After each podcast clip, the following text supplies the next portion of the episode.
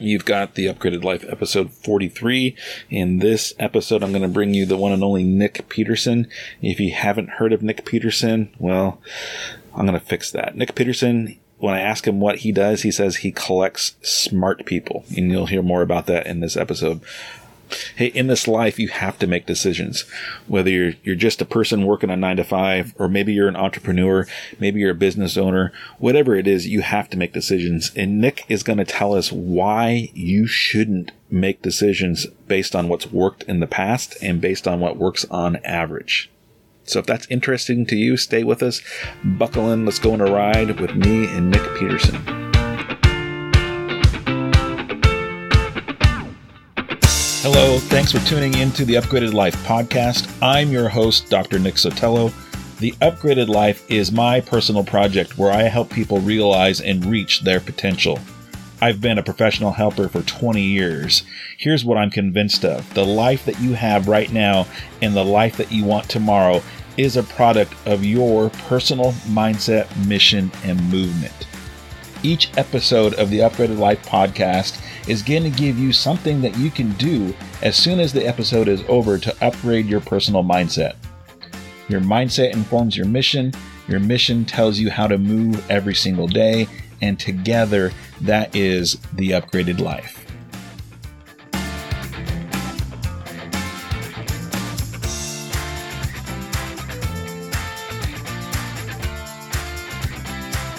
Here we are with another episode of the Upgraded Life podcast. I am super grateful, super excited to have my guest today, tonight, and it's the one and only Nic Peterson.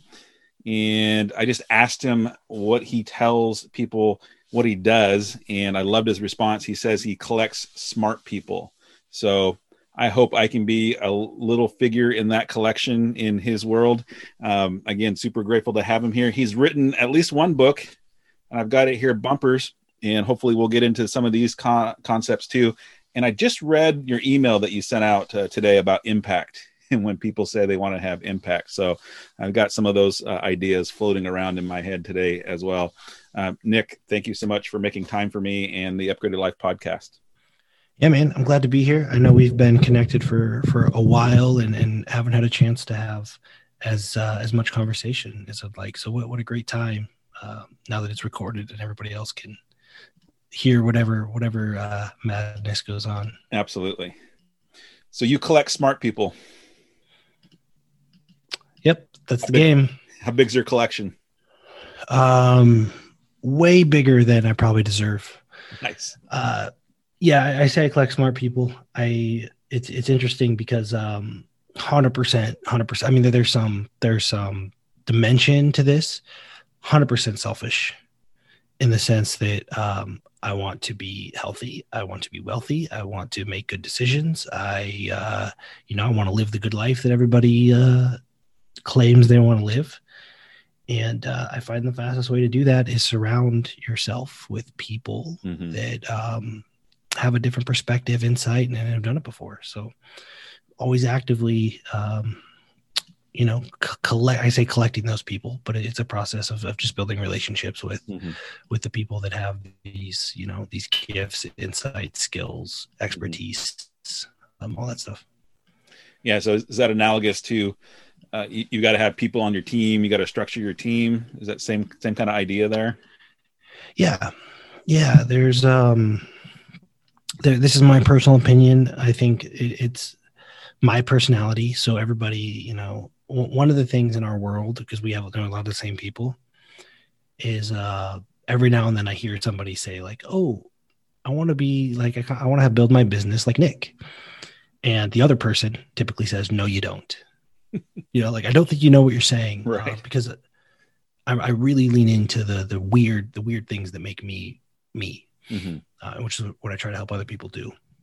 Uh, but for me, it's it's this like I have an I'm intensely interested in things I don't understand, and so I, I go down rabbit holes, and this will explain my whole entire trajectory. If you look at like f- from the day that I opened my gym all the way till now, I'm intensely interested in it and I want to figure it out. And I'm always looking, like, I don't trust the internet. And I'm always looking for, like, somebody knows this, right? Like, somebody has a PhD or like five PhDs in this mm-hmm. and, and knows something that, that is not out there, right? And I'm always digging, digging, digging. And then when I find that person, I lose interest uh, because now well, that person can just help me with it. I don't have to learn anymore mm-hmm. about it. Mm-hmm. And that's kind of been the process. Like I'm intensely interested in it because I don't understand it. And I find somebody that does understand it and I move on. Cause like now I have the resource to help to, I don't have to understand it anymore. I just say, uh, Dan Nicholson is a, is a mutual friend of ours. I just say, Hey, Dan, what do I do here? Okay. Thanks. I don't have to understand it anymore. Right. Um, so that that's the, it's, it's very similar to building a team. Um, and then I just go down these rabbit holes and I try to find these resources. And then once I find the resource, oh, you already know how to do this? Cool. I don't have to learn it. Right. What's next? Yeah. It's that's all my uh, my companies, my partnerships, the businesses that I have have just been some mm-hmm. version of of that process. Sure. So for somebody else that has the same idea about collecting people, what is it that you do that they can say, "Cool, I don't need to worry about that anymore because Nic Peterson has it." What's that thing? Um, mostly get them out of their own way. Hmm. So what I've done, what I've done is I'll tell you how it came to be because I, I, think it's really useful to anybody that, that wants to uh, have a good partnership with somebody, right? Um, you can create these you can create these win-win-wins where it's a win for me it's a win for you and it's a win for the longevity of this relationship if you understand a, a few of these things right um, the first is people that are really intelligent. So I'm, I'm talking about, you know, uh, one of my best friends got his PhD in metabolic chemistry when he was 24. They have a very hard time connecting to regular people, like mass market. Mm-hmm. Uh, and it's a big pain point for a lot of them because they've they've invented something, they've innovated, they they they have the solution. Like there's people that have like three PhDs and they know how to help you, but they don't know how to talk to you. Mm-hmm. And I just realized way back when I had my gym and uh, I met Dr. Kashey, Trevor. Um, at first, it was like, this guy is so much smarter than me. Why is he like, why does he spend so much time with me? You know? And I realized it's because I take the, the information that he has and I make it a little more palatable for regular people mm-hmm. and I give him credit. Mm-hmm and like once i realized like whoa that makes me really valuable to him as long as i maintain the integrity i give mm-hmm. him credit for his intellectual property and you know pull out more of it distill it down give him credit and it just kind of snowballed into what is i want to say it's a six million dollar company now um, which is trevor Kashey nutrition. Mm-hmm. uh, and i found that i can rinse and repeat that and can say hey look experts doc a lot of my partners are uh, uh, dan nicholson's a cpa he's brilliant. Uh, dr jeff spencer uh, dr Gabrielle lyon. You, you, notice there's a lot of doctors. Sure. And as long as i can take what they have and the, the side benefit is i'm learning a lot of really cool stuff. Mm-hmm. as long as i can take what they have distill it down and make it more palatable for a mass market and then turn around and give them credit mm-hmm. in, in, an appropriate way mm-hmm. um, these people that are often otherwise untouchable in terms of like regular humans don't get to hang out with Dr. Jeff Spencer, you know? But as long as I contribute in that way, that that's me given my skill set and what I do, and everybody has their own way to contribute, right? But as long as I'm doing that, as long as I'm saying, oh, okay, I understand what you're saying. How can I make this make sense to like regular people? Sure. And then pass the the credit and the authority back to this person. Um, what happens is I'm insanely valuable to them. They're insanely valuable to me because I'm learning. Like it's incredible how much uh, information I have access to. Um, and always growing an audience. There's always an audience that is like, well, if we don't know what to do, I bet Nic knows the person. Mm-hmm. And that, that's how it works for me. That's how I've continued to grow. Um, so people become either clients of mine, I help them with this, or sometimes they become partners, or sometimes just do it because. Uh, but that's the that is my process of sure. collecting smart people, and that is um, how I, I try to make sure that I'm in their mind I'm way over delivering. Like I'm giving them something they otherwise could never find. They've looked for years. Mm-hmm. They thought it'd be impossible to connect with mass market, and I'm helping them do that. On the flip side is uh, I'm learning stuff that otherwise I would never have access to. Sure. So No, it's I win for that. me. Yeah. It's a win for them. It's a win for the system as a whole. Right. That's that win win win. I like the the longevity piece of it uh, Mhm. as the third win. Yeah, I don't know how true it is, but somewhere along the line, I, I ran across this idea that um, you know um, John Madden at one point in time was regarded as the the third most popular public speaker in in the world, and then somebody asked him what his uh, secret was. I don't know if you've heard this story before, but his response was, I, "I never say anything that a third grader couldn't understand." And I thought that was that was pretty uh, you know amazing, simple, right? Simple, simple often is the is the way, but uh, people overlook it, dismiss it because it's too simple. Yeah, there's a there's a uh, it's in the book, right? The base knowledge disconnect. Um, people that are really really good at what they do, like they've done it for 30 years. Um, they they have all the technical knowledge, maybe multiple degrees. Uh, when they distill something down to what they think is like the simplest form, it is still so far above like a regular person, and, and that's really hard to bridge that gap. Mhm. Um, and it's true. That's why again, no no judgment. I don't know what everybody likes or doesn't like, but you think like Dr. Phil.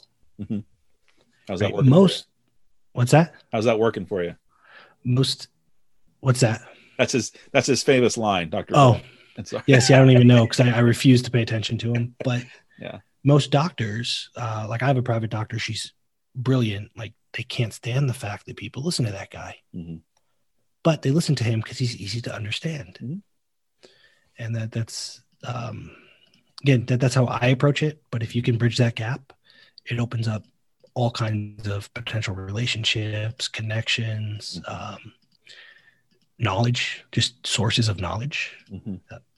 but everybody has their own kind of their own disposition and their own skill set and and uh, even if you're not like me if you're not interested in what i'm interested in i can tell you there there's always a way to build that win-win-win um, just got to sit back and think about it Yeah. a little bit So, so your superpower, like you said, is to help people get out of their own way, and it's it's to help people be able to communicate, you know, what it is that they're trying to do in a way that most people can ex- uh, access it, do something with it. yeah that's not my power but that is the tool that i use Okay. uh, i've, I've that is when I look at the win-win-win situation. I think that's where, again, selfishly, I, I'm at no point am I going to pretend like it's not a selfish endeavor. Like we should all be trying to take care of ourselves. Um, selfishly, that is where I have the most power, influence, and ability to to help. You know, create the win-win-win. Help help my audience by Mhm. distilling this down. Help the experts by distilling it down, and help myself by being the center of it. Mhm. Um, so that's actually what I work the hardest on. Um, I think my superpower is, and this just came to light recently talking to uh, certain people. Um, I, for whatever reason, can process an enormous amount of data on multiple dimensions Mhm. and see it clearly. Mhm. What I've been working on is having a conversation. Let's say I had a conversation with you, right? Trying to identify where you're at so I can start there and help paint the picture that I that I can see. Mhm. Um, that's the other thing I'm working on really hard is that and distilling, you know, complicated things down. Um, but I think what I do best is is can have multiple companies, multiple offers, multiple personalities, and just understand all the dimensions of it, and, and I can see it clearly. Um, the trick is then helping everybody else understand where they fit and what to do and all that stuff. Mhm. So when people when people are accessing you, and you know, and your thought is you got to help them get out of their own way. You know, what are some of the bigger biggest barriers to that? Like, what keeps people in their own? yeah so i will i'll tell you the people i like working with the most because they're they're it really depends on where they're coming from Mhm. uh, if i know where you came from i probably have a decent idea of what's getting in your way Mhm. Um, it's generally some preconceived. Somebody told them this is the way things have to be done, and they just never questioned it. Mm-hmm. Right. So if you're like, oh, you know, I come from uh, uh, this particular coaching program, I probably know what's getting in your way. Um, yeah. But generally speaking, it's it's the fact that my my best people have adopted a paradigm because they got a PhD or they're a doctor or they, they they're they're so locked into one thing and they get so deep into that one thing that they kind of outside of certain contexts they forget where it fits in the world. Mm-hmm. right? So people will be like yeah well you know i could do this this this all these ideas. I say hey why don't you just charge somebody $5000 to get on the phone with you and because they've been so in their world and, and focused on what they're focused on, they're like, nobody will pay five thousand dollars to talk to me. You know, and it's just it's little things like that. Like mm-hmm. just, hey, let's just find the low hanging fruit. Let's get the evidence. You've made all these assumptions. Nobody will pay you five thousand dollars to talk to mm-hmm. you. Cool. Let's test that assumption. Oh, hey, look, here's 30 people that want to pay five thousand dollars to talk to you. Right. So it's just they've made a series of assumptions based on the paradigm that they've adopted scientists have spent all their time with other scientists. So uh, bakers, people that bake mm-hmm. freaking cookies all day long, spend time with people that bake cookies all day long. So based on the like their their inputs and their environment, nobody would pay me to teach them how to bake. But that's because you hang out with people that already know how. Mm-hmm. Right. So we just get stuck in our, our own little world, our own little paradigm, and we hang out with people that share the paradigm and if you're really good at building funnels, you're not going to pay somebody $20,000 to build a funnel. Mm-hmm. Right. But you go to a multi-million dollar company who is just dying to get paid traffic working, they'll pay 20 grand to build a funnel. Sure. It's just that that's most people, that's where they get stuck is they, they hang out with their people who share the same values, same language, um, same paradigms, and they forget what the rest of the world values. Hmm that that's the that's probably the biggest way is uh, doctors are trying to impress other doctors. Um, yeah. Personal trainers are trying to impress other personal trainers, you know, so on and so forth. Yeah. And uh, they're just getting in their own way, trying to kind of market and sell to their own, like to themselves. Sure. Um, I'm one of those doctors. I have, a, I have a PhD in counseling and you know 20 years experience in the mental health field and actually it was you. I actually um, at, was able to ask you a question on a live q&a that you were doing uh, in coach launch. And you took my question. And um, my question was me personally i'm have some expertise in a lot of different areas. And so that's kind of what was stalling me out. And you told me to, to go where um, i'm currently have the most traction uh, where I was most successful financially. He told mm-hmm. me focus there and then pivot later. And um, so I did that and I thought more about what that was. And the reason why I'm getting to this is um, what I had at the time the most traction with was helping uh, counselors who were trying to build private practice do it with cash paying clients because that's a belief system a belief system amongst especially new counselors yep. they don't believe that they can build a whole practice um, on cash paying clients. And I'm proof that you can. I've done it, you know, about 10 times with people that have worked underneath me. And, but the part where you were just saying is a lot of it is how they market and how they present themselves. They're trying their, their language and how they structure what they say is to impress other counselors, but yep. other counselors aren't their clients and that can be a big twist to try to get them to think differently ab- about that. I mean, um, these people really don't care about your degrees and your there's and your certifications. They they really don't, and that can be a struggle to, to get them to to kind of think otherwise because they are they're they're desperately trying to impress their old professors. You know, the person that's sharing an office with them and. Uh, the person who's struggling and needs help, they really don't care what school you went to and, and what type of degree you have. They want to know, can you help me and will this work? Yep. That that's the that that's the biggest struggle I think with with uh, technicians and, in owning a business. obviously marketers and salespeople don't struggle with that. What they struggle with is like actually delivering uh, something worth delivering. um, but but also, if we talk about, oh, I'll go one step further if you're okay with that. Yeah. Um, in the non-business, so so I, I actually again, um, business development is not really where my head lives. Mm-hmm. That's how I communicate things Mhm. because frankly, it's all the same thing. I was talking to somebody the other day. So how do you do all this different stuff? It's it's the same basic principles. Um, but if you help solve somebody's like body image issues, that's great. Feels good. Um, use the same principles to solve somebody's business issues. Guess what? You get paid more for the latter. So Mhm. I, I frame things in the context of business, and th- those are my clients. But as a human, I think the way we get in our own way the most often is not testing our not recognizing the assumptions we're making. A whole bunch of people, you just talk to like, you just talk to people and from thirty thousand foot view. You say, "Hey, why don't you just do this?" You know, like, well, if you don't like doing that thing, just stop doing it. Well, I can't. Well, why the hell not? Have you ever tried to not do it? Right? Like, there's these imaginary boundaries and walls and rules that Mhm. just exist for whatever reason.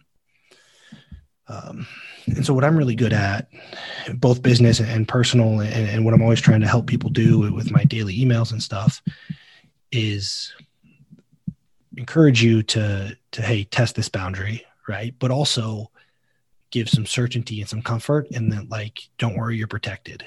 Mhm. So let's do this to protect the bottom, right? Just to make sure. But then try this. What's the worst that could happen? And so it's always like instead of going, uh, hey, well, just don't show up for work, you know, and like that's a big risk. Yeah. It's it's creating like uh, a level of understanding that like we're going to hedge against the downside. We're going to make sure you're okay, and then we're going to take a little tiny micro step to test that assumption. Sure. Um, and uh, what happens when people feel safe is they'll they'll take a little bit of a they'll step a little bit outside their comfort zone, um, and oftentimes, just those little micro steps, you start finding out that none of these boundaries or walls or rules actually existed, Mhm. and none of those things you thought could possibly happen actually happen. Sure. Um, and so that, that's that's how people get in their own way. It's just these um, imaginary rules and boundaries. Um, the fear of being told no. Sure. You know, like people don't like being. They rather just not ask and never find out. And the reality is, like, you just be okay with asking and hearing no. So that's uh, we're not. I don't think we're taught which makes sense, like the school system and um, the way all that works. We're never really taught how to. Um, we're never really taught how to test or challenge uh, the rules and assumptions, Mhm. and that's that's a lot of a lot of what we're always what I'm always trying to do for people, and what we're always trying to do as a, as a, my company is uh, totally get you you this is what you believe and this is what you think is going to happen is there a way that we can make you feel really really safe in testing that Mhm. um, It's almost like that meme. It's that meme, right? Where yeah, it's that here's the comfort zone, and out here is where the magic happens. You got to take the little micro steps to get out there. yeah and and um so i'll, I'll give you an interesting anecdote about that that that used to be like that used to be kind of my uh, position right? It was like i would always say stuff like that and share stuff like that. Um and i don't do that anymore because i i found that some people use it as an excuse to just act like idiots right? Do, do dumb things. yeah. Yeah. Yeah. like what? You're supposed to uh you know be uncomfortable and like yeah but like with some reason and logic right? Like there's got to be some reason and logic behind what we're doing. Um so yeah it's, it's exactly like that i don't share that stuff anymore because it, people use it as an excuse to just Sure. do dumb shit um, But yeah, and the way you just explained it, right? I mean, before you take those micro steps or do something that's going to be challenging your paradigm, you've set up some system of security or safety, so that way you can afford to take some of these steps. Is that what's that? Is that what I'm hearing? The difference is.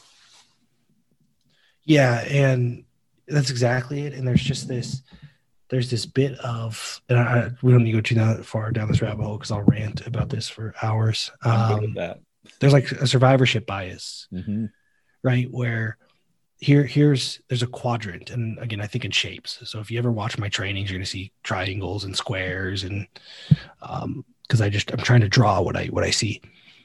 There, there's a quadrant, and the four the four quadrants, right, are good decision, good outcome, good decision, poor outcome, poor decision, good outcome, Mm. poor decision, poor outcome. hmm Now, the risk is somebody makes a poor decision based on the reason, the logic, the data, and for whatever reason, luck, um, they have a good outcome, Right. right? A good example burn the boats. Yeah.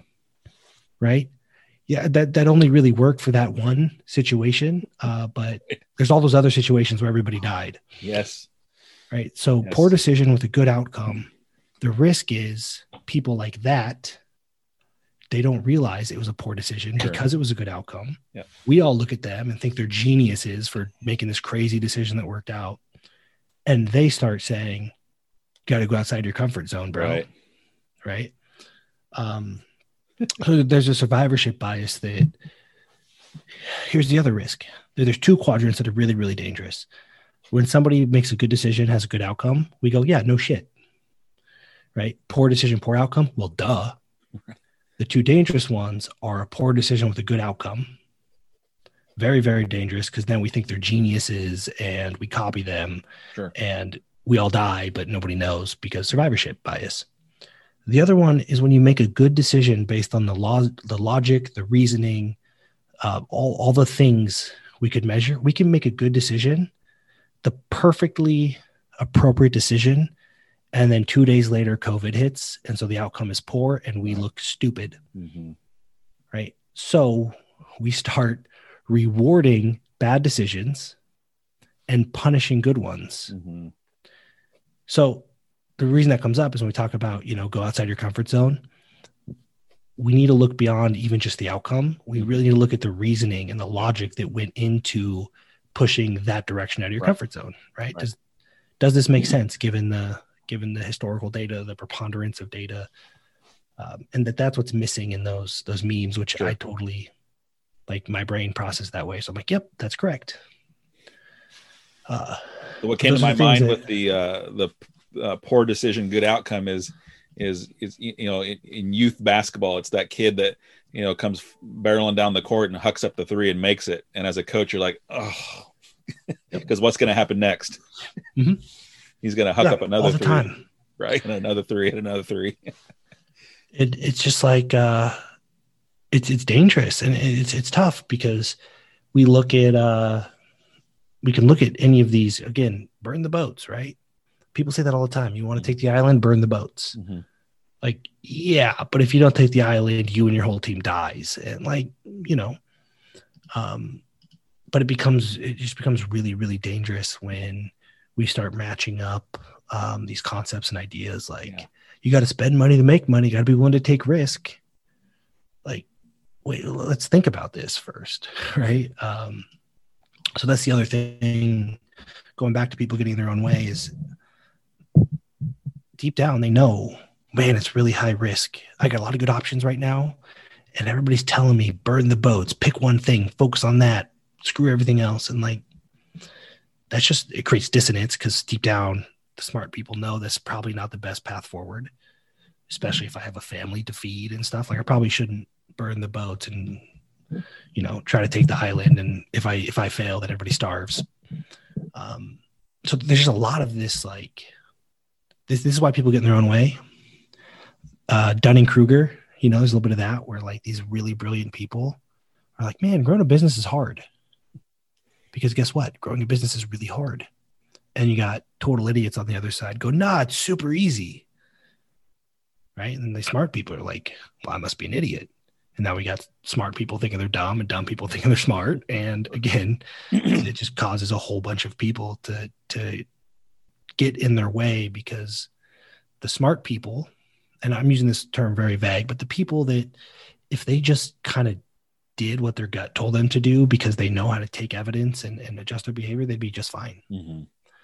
So that's obviously the internet just um, amplifies all of that. Sure. Three easy steps.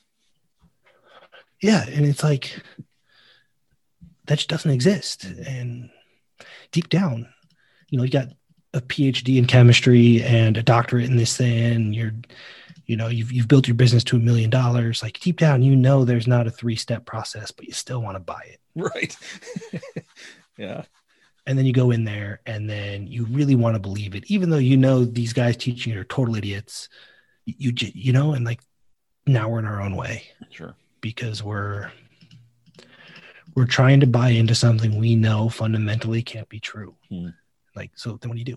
Mm-hmm. Uh, that's true in all, you know, in fitness, business. It's across the board. Like I said, same Absolutely. thing over and over.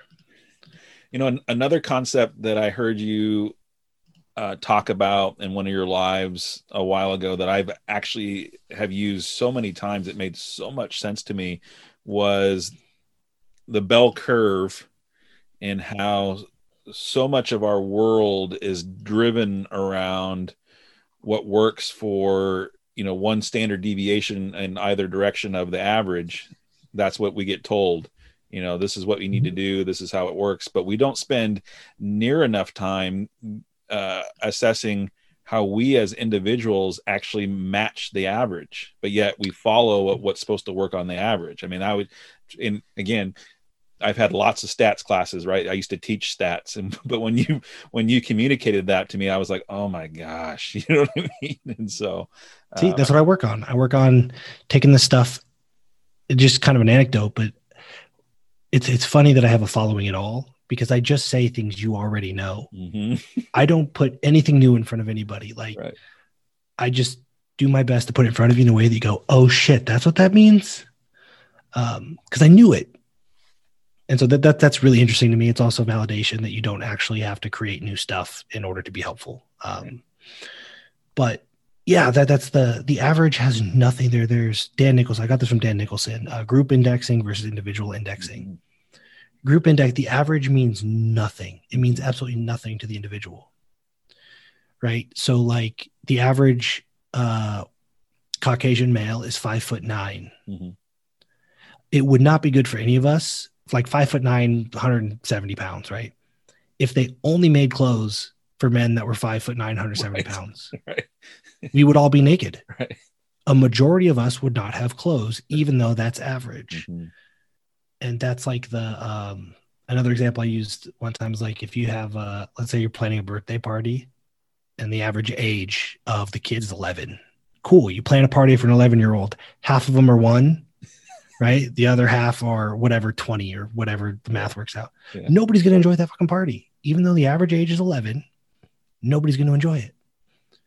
And that that's what what trips me out when people throw out statistics and like well on average you know people make this much money or like what that has nothing to do with you. Mhm, um, and so we got to start looking at us personally and the trend like i don't care if your blood pressure is above the average right? Man your age like i don't care. Mhm, is it higher than it was last time you got it checked? Like mhm, that's important mhm. for you. Is your blood pressure higher than it was before? Go back another you know another 12 weeks. What's the trend? But the average man your height weight like the, what the hell does that have to do with you? Yeah. uh, and that's the uh that's the got so much man. of the stuff that gets pushed at us is all about uh, expert advice based on the average. So, Mm-hmm. um, my blood pressure is high uh, compared to the average, and if I hadn't had done my own kind of digging into research on it, then I would be apt to take the you know take this blood pressure medication, which oh by the way is going to kill your thyroid in a matter of years, and then you're going to have, Yep. have a whole nother host of problems. Well the risk is and, and hopefully hopefully i think your listeners are probably smart because they're listening to you. The risk is okay look um, your cholesterol we'll use cholesterol so it's not so personal. Uh, your cholesterol's high right? It's it's a it's outside of healthy range. We need to change your behavior you, you do all this stuff right? The truth is, if your cholesterol maybe 12 weeks ago was even higher than it is now, and 12 weeks before that it was even higher, you're actually trending down. Right. The worst thing you could do is change your behavior. There's Right. nothing worse you could do than stop this trend. hmm Um, but I'm above average, so I got to make all these changes. And uh, but you you didn't. You were on track to actually actually at this trend in 12 weeks, you would have been right back into a healthy range. Sure. But we didn't look at you compared to you. We looked Right. at you compared to a bunch of random ass people Yes. and made a really bad decision. Yes. Yeah. And when and what I discovered, and I, you know, it's fine to make it personal. I'm, a, I'm an open book with my life.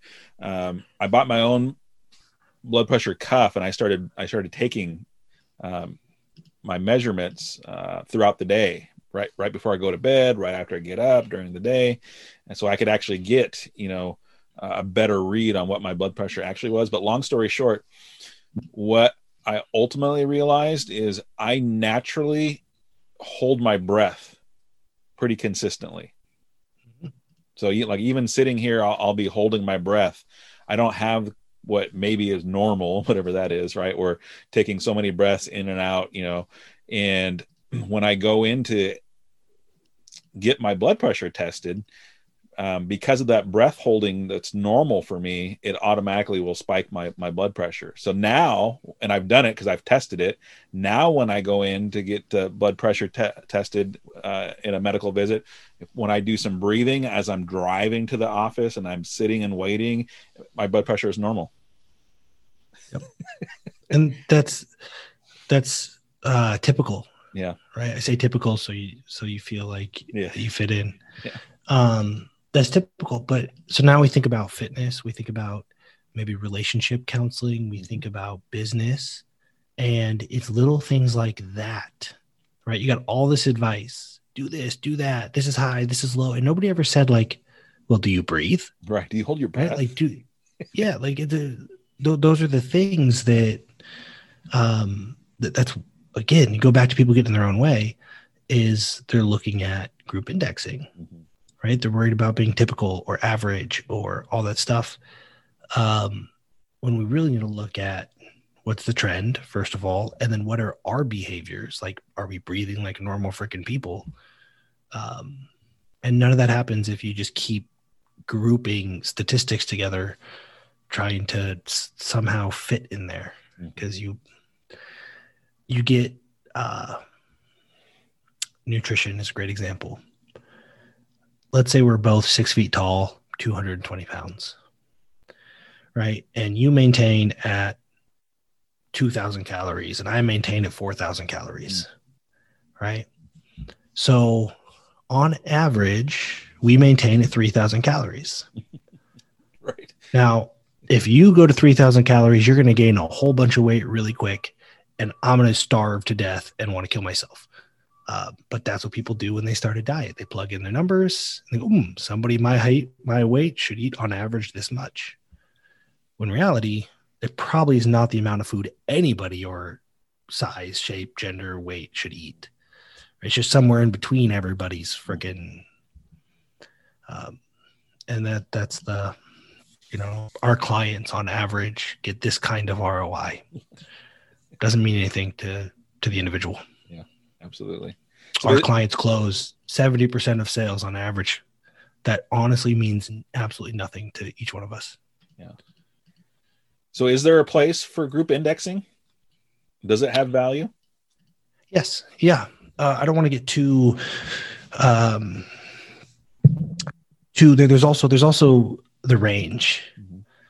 right so like we could uh there's also the range to consider um which is a whole nother you know life expectancy drug you know drug trial stuff like that.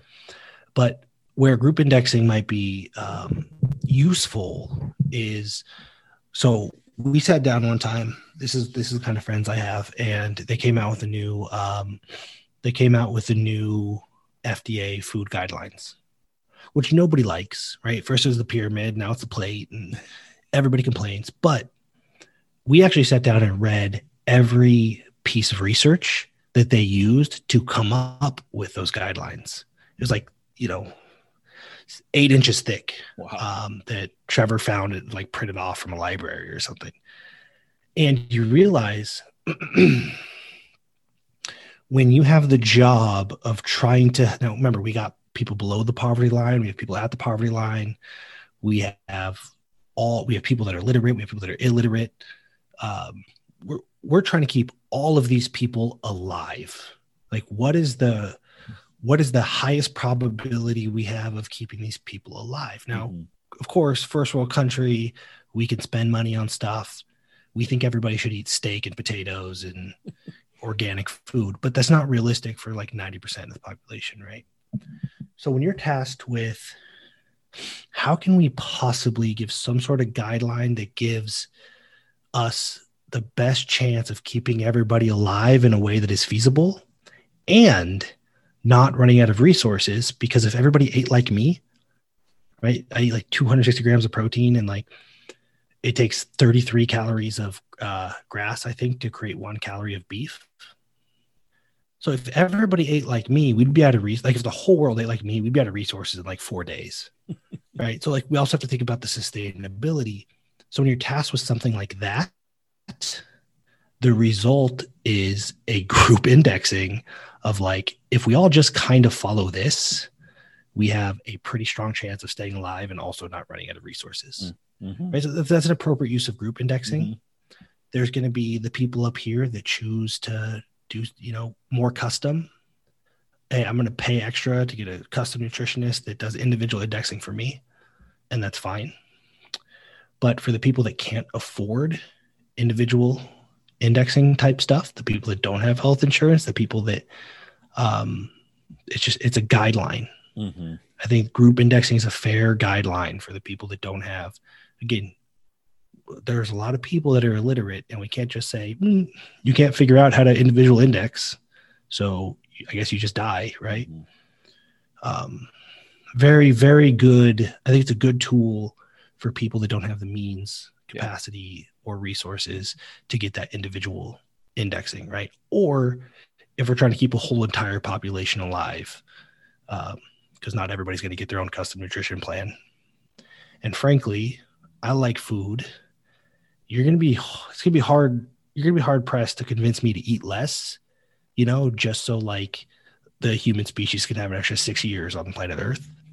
Like so it, it's like we, we can't we can't individually index for um like longevity Hmm. right like uh we just can't we can't all eat optimally we'd be out of resources Mhm. uh, so there's a there's a line there i think it's more in my opinion more of a guide Mhm. um Yeah. So, kind of an, an analogous thing in my world is, you know, in the mental health world, we we are constantly being held to a standard of what's evidence based, right? If you're going to do this or that, you need to make sure that it needs to have evidence for it. And so, what I heard you just say in terms of, you know, the food guidelines, here's the guidelines for these two purposes, which is um, sustainability and keeping people minimally alive. That that's that's the that's the purpose for this. Well, eh, you know, as an individual, maybe you want more than just you know, like I said, to be minimally eh, a- alive. In, in my world, what I would train students is whenever somebody says, "What's the evidence?" or "This is the evidence for this," it's evidence for who and evidence for what. I mean, th- those are the questions that you need to to ask. Because if you don't answer those questions, this evidence, like you said, this evidence may ha- have nothing to do with your population or what you're actually trying to do in the work that you're doing. So when somebody says, "Hey, this works," there's evidence for it. Well, that may not mean anything actually to to what it is that you're up against. yeah 100% and and that's there, there's just there's just understanding that look we're on zoom right now right it's night i got a light on like we're in a first world country life's pretty good we can sit we can read stuff and complain that it it's could be better right like this food pyramid is crap grains are bad this is bad like Right. let, let's not forget that we're sitting here with the internet and we know how to read and there's a large portion of the population that does not have the internet right now and even if they do they may not know how to read Mhm. right and so that there's just like there has to be tools for them Mhm. to kind of navigate because they're not going to weigh their food. They're not going to care. They can't afford organic. They don't even, the concept doesn't even cross their mind. Mm-hmm. And I think it's really important that we lose, we kind of lose perspective of the purpose of these things because we think in terms of optimal. Right. And I, I, th- I have a bunch of doctors that are clients and they say all the time, I have a few that are private, cash only. They charge a premium to optimize your performance. But most doctors, they straight up say, like, I'm trained in keeping you alive, mm-hmm. not optimizing your mm-hmm. performance or or optimizing your health or energy. Like, so group indexing is a pretty good way to get a whole bunch of people in and out mm-hmm. and have a range. Oh, hey, uh, red flag, right? Check on this person. Uh, their BMI is high. Uh, their cholesterol, like it's it's a great way to recognize when something is like outside of range. Sure. To explore it further. Mm-hmm. Um, but we, we just can't optimize each individual. Sure. And that really explains why there's such a, a clamp on moving from your general practitioner in order to get to a specialist, right? Because you're moving outside of group indexing to somebody who can do individual indexing. That you know, at least that's the way I, I, I see it now. Yep. And there's got to be a again. I to, to send I'm you. I'm fortunate to talk to a lot of medical doctors, and especially when when the whole insurance thing like obamacare and like all this insurance and everyone's trying everyone's trying to navigate am i going to get paid? Am i not getting paid? Like and so i got a lot of that venting. And um, you just realize that like look your doctor might give you some super generic advice and like not you might not feel like it's super helpful. Imagine being that doctor. And this is this is where I, I developed a little more empathy for them. Is like imagine being that doctor and due to insurance or otherwise, you're cranking out. You have to see like one patient every 15 minutes to even make to even keep the lights on. Right. Like again, group indexing is the only tool you have to try to kind of get a handle on what's going on. Mm-hmm.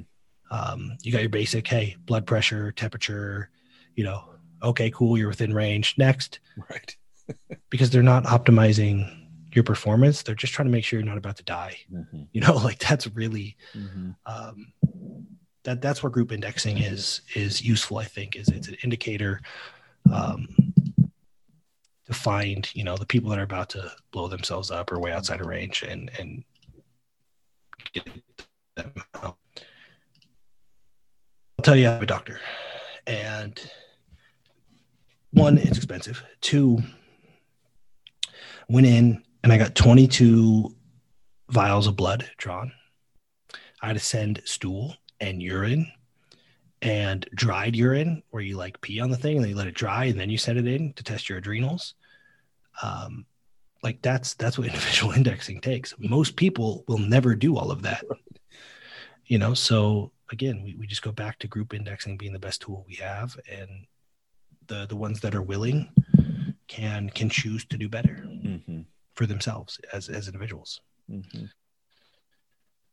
Yeah, it's a fascinating uh, discussion there. And people need to consider. Yeah, interesting stuff. This is yeah, people. You know, in, when it comes to major decisions, whether it's health or financial or whatever it is, that is a question that they need to ask: is is this a group indexing, you know, piece of advice or consultation that I'm receiving? And if it is, uh, do I match the average? Am, am I average? Yep. I can tell you the most powerful words that you want to hear. Totally self-serving, because it's what I say all the time. It depends. Yeah.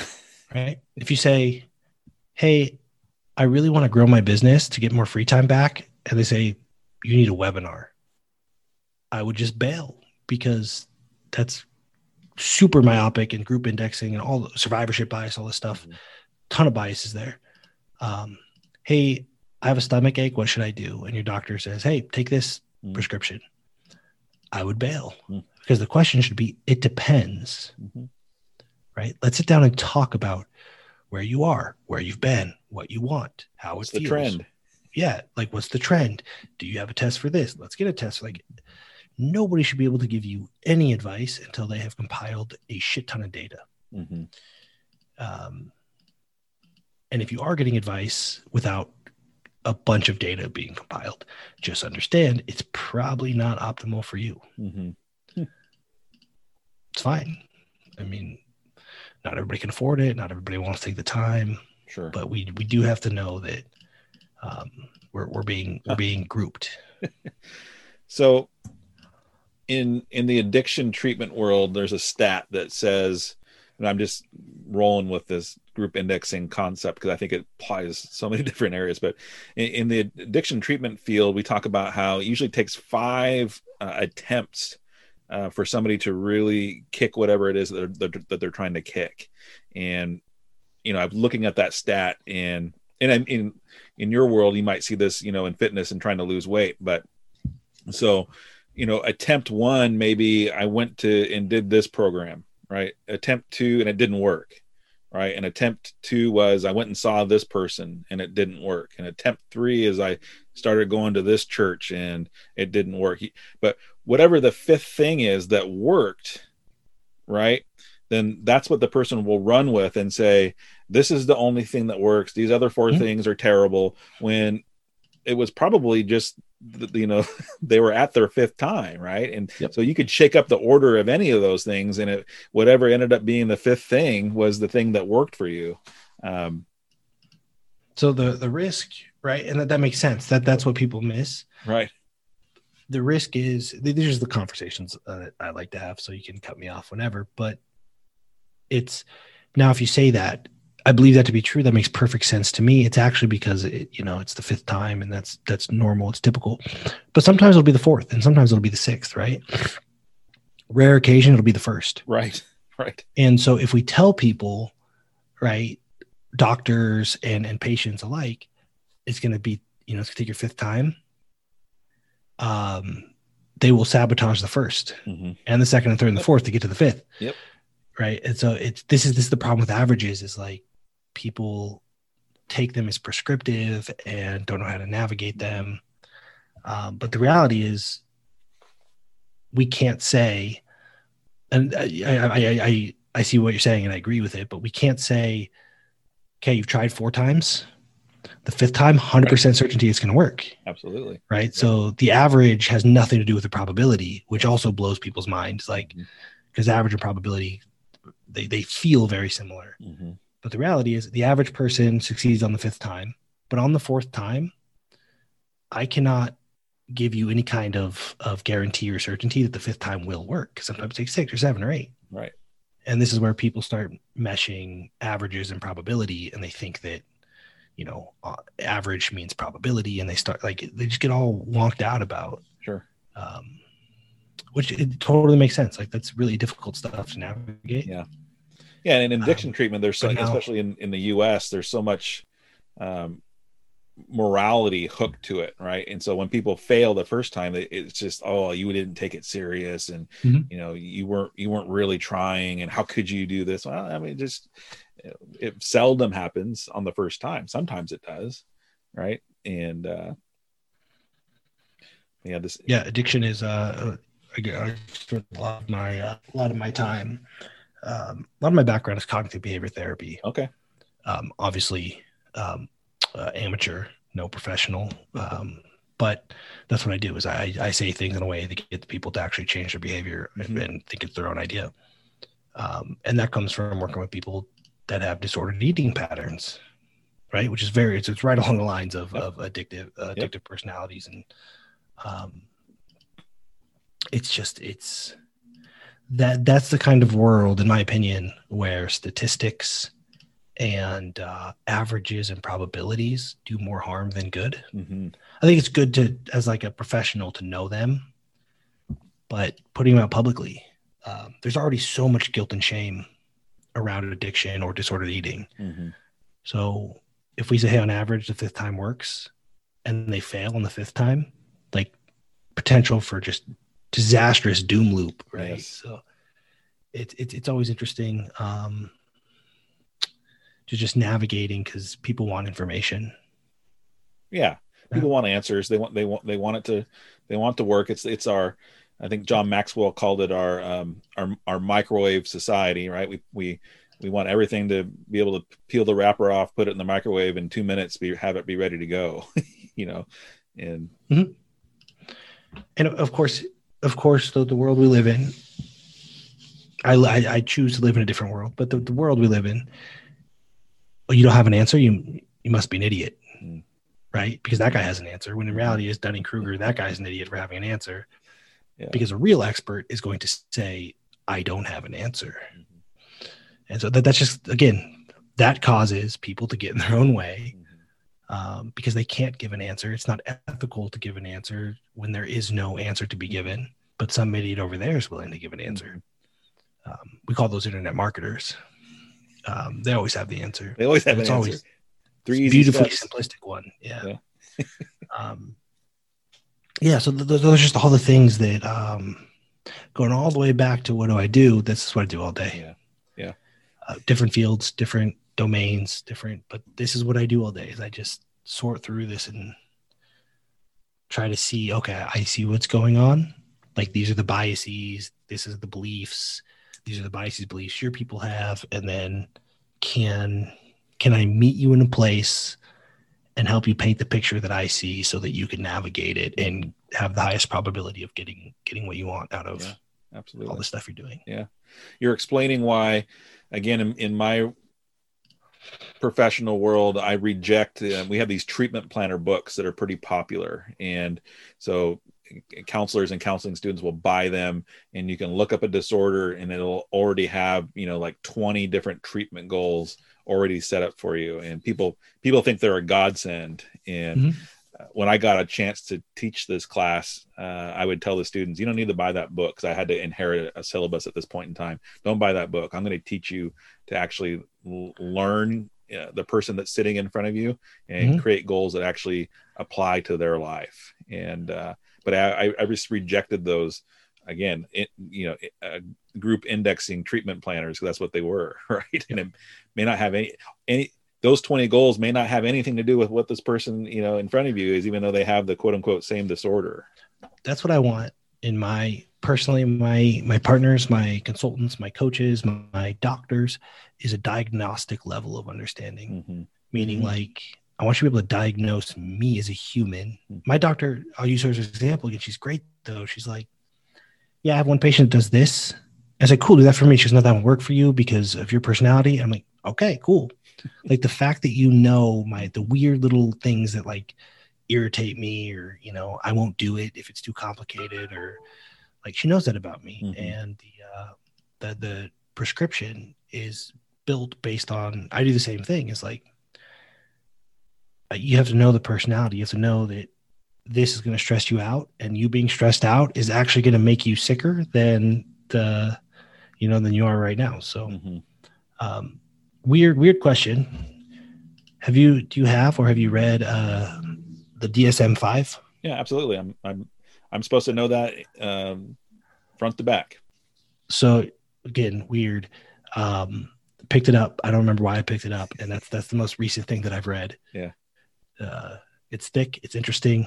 Um, pretty, you know, pretty much validates that I'm somewhere on the spectrum. But um, we all are f- yeah, phenomenal read. I just I didn't realize for some reason your didn't your background didn't connect, yeah or I would Yep. have. Uh, yep, sit on my desk at home. It's a nice and you got the purple one yep, yeah. big purple one. Yeah, I bought it. I bought it on my phone through the app because when they update it, they'll update the app for free. Oh, that's really cool. Yeah, I got it from Amazon. yeah, and it was just like i don't know i don't remember why i was like oh i want to read that um, but it's Yeah, the- interesting it, it's just like uh when I entered yeah, the field, kind when I entered the field in psychology, I graduated undergraduate in '99, and it was the DSM four back then, and they kept talking about how the DSM five was about ready to be released. Well, the DSM five didn't get released till 2008 or something like that. um, and we were all waiting, you know, for you know, better part of a decade for the DSM five to be released, and uh, it's pretty controversial. Um, the DSM five. There's a lot of a lot of psychologists and psychiatrists that kind of created their own uh, professional organizations because of it. France totally abandoned it; they don't use it. Um, it's interesting. It didn't seem I, I i guess i don't have you probably have to see the previous ones to to understand. I, I just i just kind of read through it. Yeah. this is this makes Well, they- sense to me. Yeah, one of the things they did was they they pathologized grief, and uh, you know after you, you, you lose a, a, loved one um, they put a you know if you're still experiencing problematic symptoms past six months well then that's a disorder. You have you have a grief disorder. And so um, that was just one of several of the changes that came in that people really um, were up in arms uh, professionally about. Yeah. See without without formal training to me i just that was new that's new information to me. I'm like oh cool. Yeah. Um that's the benefit of not being an expert is can, like i don't I'm, I'm, now part of your your smart people collection. Anything you need to know about the dsm you don't have to worry about it now. Yeah fantastic. Fantastic. Yeah. Because it's um you, you read you read by daily emails at least some of them and, and like you can see sometimes i go really heavy on it. I know people who sometimes read my emails are like I think this makes sense, but I don't like these words are big. Um, but you can you can always tell when I'm kind of on a kick. Like when I was reading DSM five, I baked in a lot of uh, mm-hmm. a lot of just the uh, uh, like the patterns of of disordered eating. Mm-hmm. Uh, I, I, talk about that a lot. Um, mm-hmm. Absolutely. So. And DSM is, you know, I was just talking about this on a on a podcast I recorded yesterday uh, with with Tim Box and about how and I'll this is one of the things that on my soapboxes for sure talk about a rant that I could go on but um, the the DSM is not like a a physician's desk reference uh, meaning if you break your arm you, you know you lock up for the night and trip on the curb and fall down and, and, and hurt your arm you go get it checked out you know, they may say, yeah, the arm looks broken, and they'll give you an X-ray and they'll say, yep, your arm is broken. Well, and based on that diagnosis, we we pretty much know what the treatment's going to be. Right? You're going to get a cast. It's going to be on for so many weeks. You're going to get the cast off. You're going to have to do some physical therapy, and we pretty much know how that's going to look, barring you know different types of injuries that could occur. That's not how the DSM works, as you probably as you're reading through it. You're frozen on my end. Yeah, it's it, that's the. I imagine medicine medicine is always controversial anyway. Right. Um, but anything in the in the you know psychiatric domain is like it's just so difficult to get evidence of anything. Right. It seems very subjective. Yes. In terms of like, oh nope, that person's crazy. Yeah and uh, so it's show like, me the X-ray of of the craziness. Right, it's right there. yeah. So you know the, the, DSM, it's we call it uh, it's a categorical diagnosis or a menu diagnosis, meaning you know if you look at any of those disorders and you looked at the the eating disordered ones, right? Um, you know, in order to qualify for this diagnosis, you have to have you know three out of the following nine symptoms. Well, why is that? Why can't we just say it's these three symptoms or these four symptoms and it's because the the evidence doesn't support that tight of a criteria and when they bring the people in the room for each of the disorders that's how it's done you know they uh, they bring all of the experts in the field of disordered eating and they bring them in the room and they say here's our proposal for uh, what a eating disorder diagnosis is going to be uh, we need you all to agree on it right? They they don't let them leave the room until they agree. So it's almost like trying to give a, a verdict, you know, at, at a jury, right? Yeah, yeah, it's crazy. And I just remember, and again, I, I no no uh, technical training, right? So going through like uh like autistic spectrum mm-hmm. disorder mm-hmm. stuff, and yep. it's just like again, I, I don't know how some of the stuff is defined, but I'm like, okay, yeah, yeah oh, everybody's autistic, right? Like, right. because I, I don't know what, yeah. what constitutes like yeah. this, you know, officially being yeah. um, clinical. You know, this behavior. Like, it's like, cool. We all act kind of stupid sometimes. So um, I'll, I'll answer that for you. What makes it clinical is that the the symptom or the disorder has to cause problems in more than one domain of your life. Mm-hmm. I remember that. I remember that um, long time ago. I went to the doctor for uh, depression, and that was the right. He goes, "Yeah, I don't think you're depressed because you checked. No, it doesn't affect your life." But that still seems subjective, right? right? Yeah. Like it still seems like yeah. I don't know. I'm a effing entrepreneur. Like my life is a shit show all the time. What do you mean is it right. affecting my life? Like, yeah. I don't know. Do you have good relationships? Like, I have no idea. Compared what does a good relationship like? You know, so yeah. it's it, that's the whole. Uh, sure. th- that's why it's so interesting to me because it seems like we could kind of fudge things a little bit and everybody would just have all these mental disorders. Right. Yeah that's that is the problem right? And it, there's actually some some stats to verify that that of course the, of a human life you 80% of the population here goes some group indexing right? Uh, 80% of the population mm-hmm. uh, will qualify for at least one uh, major mental illness in the course of their life. Um, high percentage of college students you know qualify for some type of um, substance abuse disorder. So yeah, yeah, it's fascinating. It's yeah. it's uh, it, it just uh, that's kind of stuff that I I like to yeah tinker with. I'll read something like that, and then I'll like go read Dr. Seuss for a couple months. Yeah, I'll come back to something dense again, but um, but not Dr. Phil. No, never, never Dr. Phil. Nic, I obviously was attracted to you because of the things that you put out there about how to build business how to attract clients how to take care of clients uh, i remember i was again really moved by your your garden hose bucket analogy that you used you know where uh, we're, we're not doing a good job of, of taking care of our customers through our process um, that's how uh, i learned to appreciate who you are and what you do uh, my audience is full of people who are trying to take that next step. There are uh, entrepreneurs at various levels. And Nic, I want you to tell us, tell me, tell the audience um, how it is that they could connect with you if they have uh, something that uh, you might be able to help them with in terms of business building and whatnot. Where can they find you? Yeah, easiest way. Um, and again, I the same same way we connected right? Is like if, if you're really interested in something, somebody really stands out, you'll come into the world, you'll shoot them a private message, you'll, you'll find a way. That, that's how all the useful stuff that's mm-hmm. happened happens. Um, so I'm just gonna encourage you to find me. Uh, go to my website, Google. Um, not gonna not gonna throw you to an opt-in or anything because I can tell you what, you're just gonna get a bunch of follow-up emails um, from me trying to sell you stuff. but what you should do right now, if you're listening, is uh, pull out your phone. I'm assuming you're probably listening on a phone uh, screenshot this episode, post it to Instagram stories, tag me, Nic Peterson 23. And uh, do you have an Instagram? I do. It's uh, the underscore upgraded life. The underscore upgraded life. Um, so screenshot it, post it to your stories, tag us both. And uh, if you do that, I'll just reach out and say hi and see if I can help you with anything. Yeah. Love it. Love it.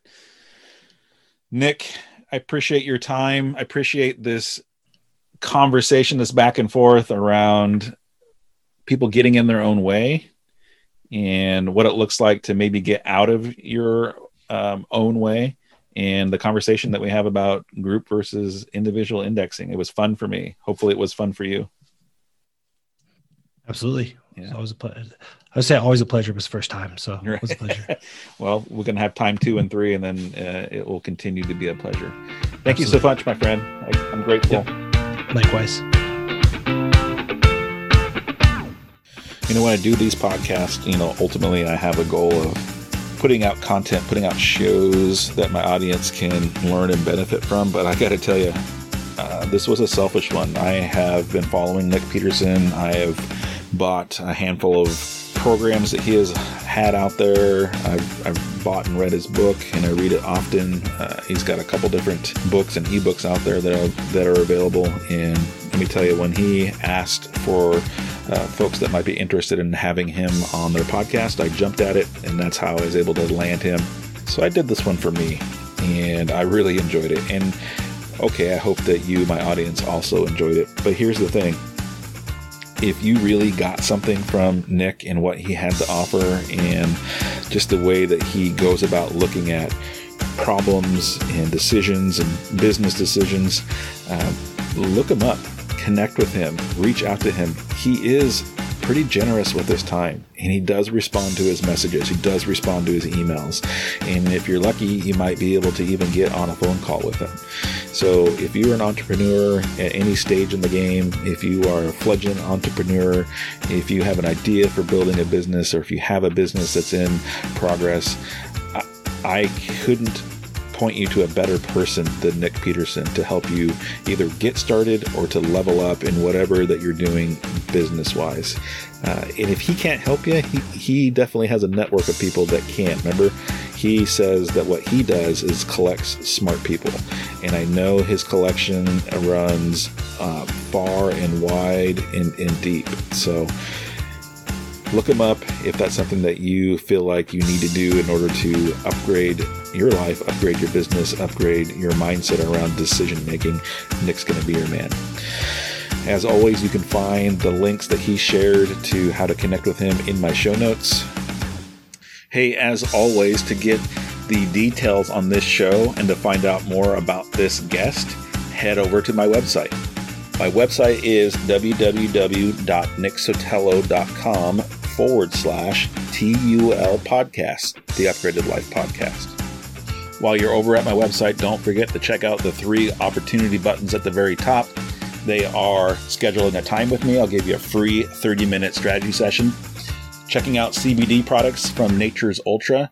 And then also, if you're looking to create an additional stream of income, I can help you out with that too. This takes 20 minutes of your time.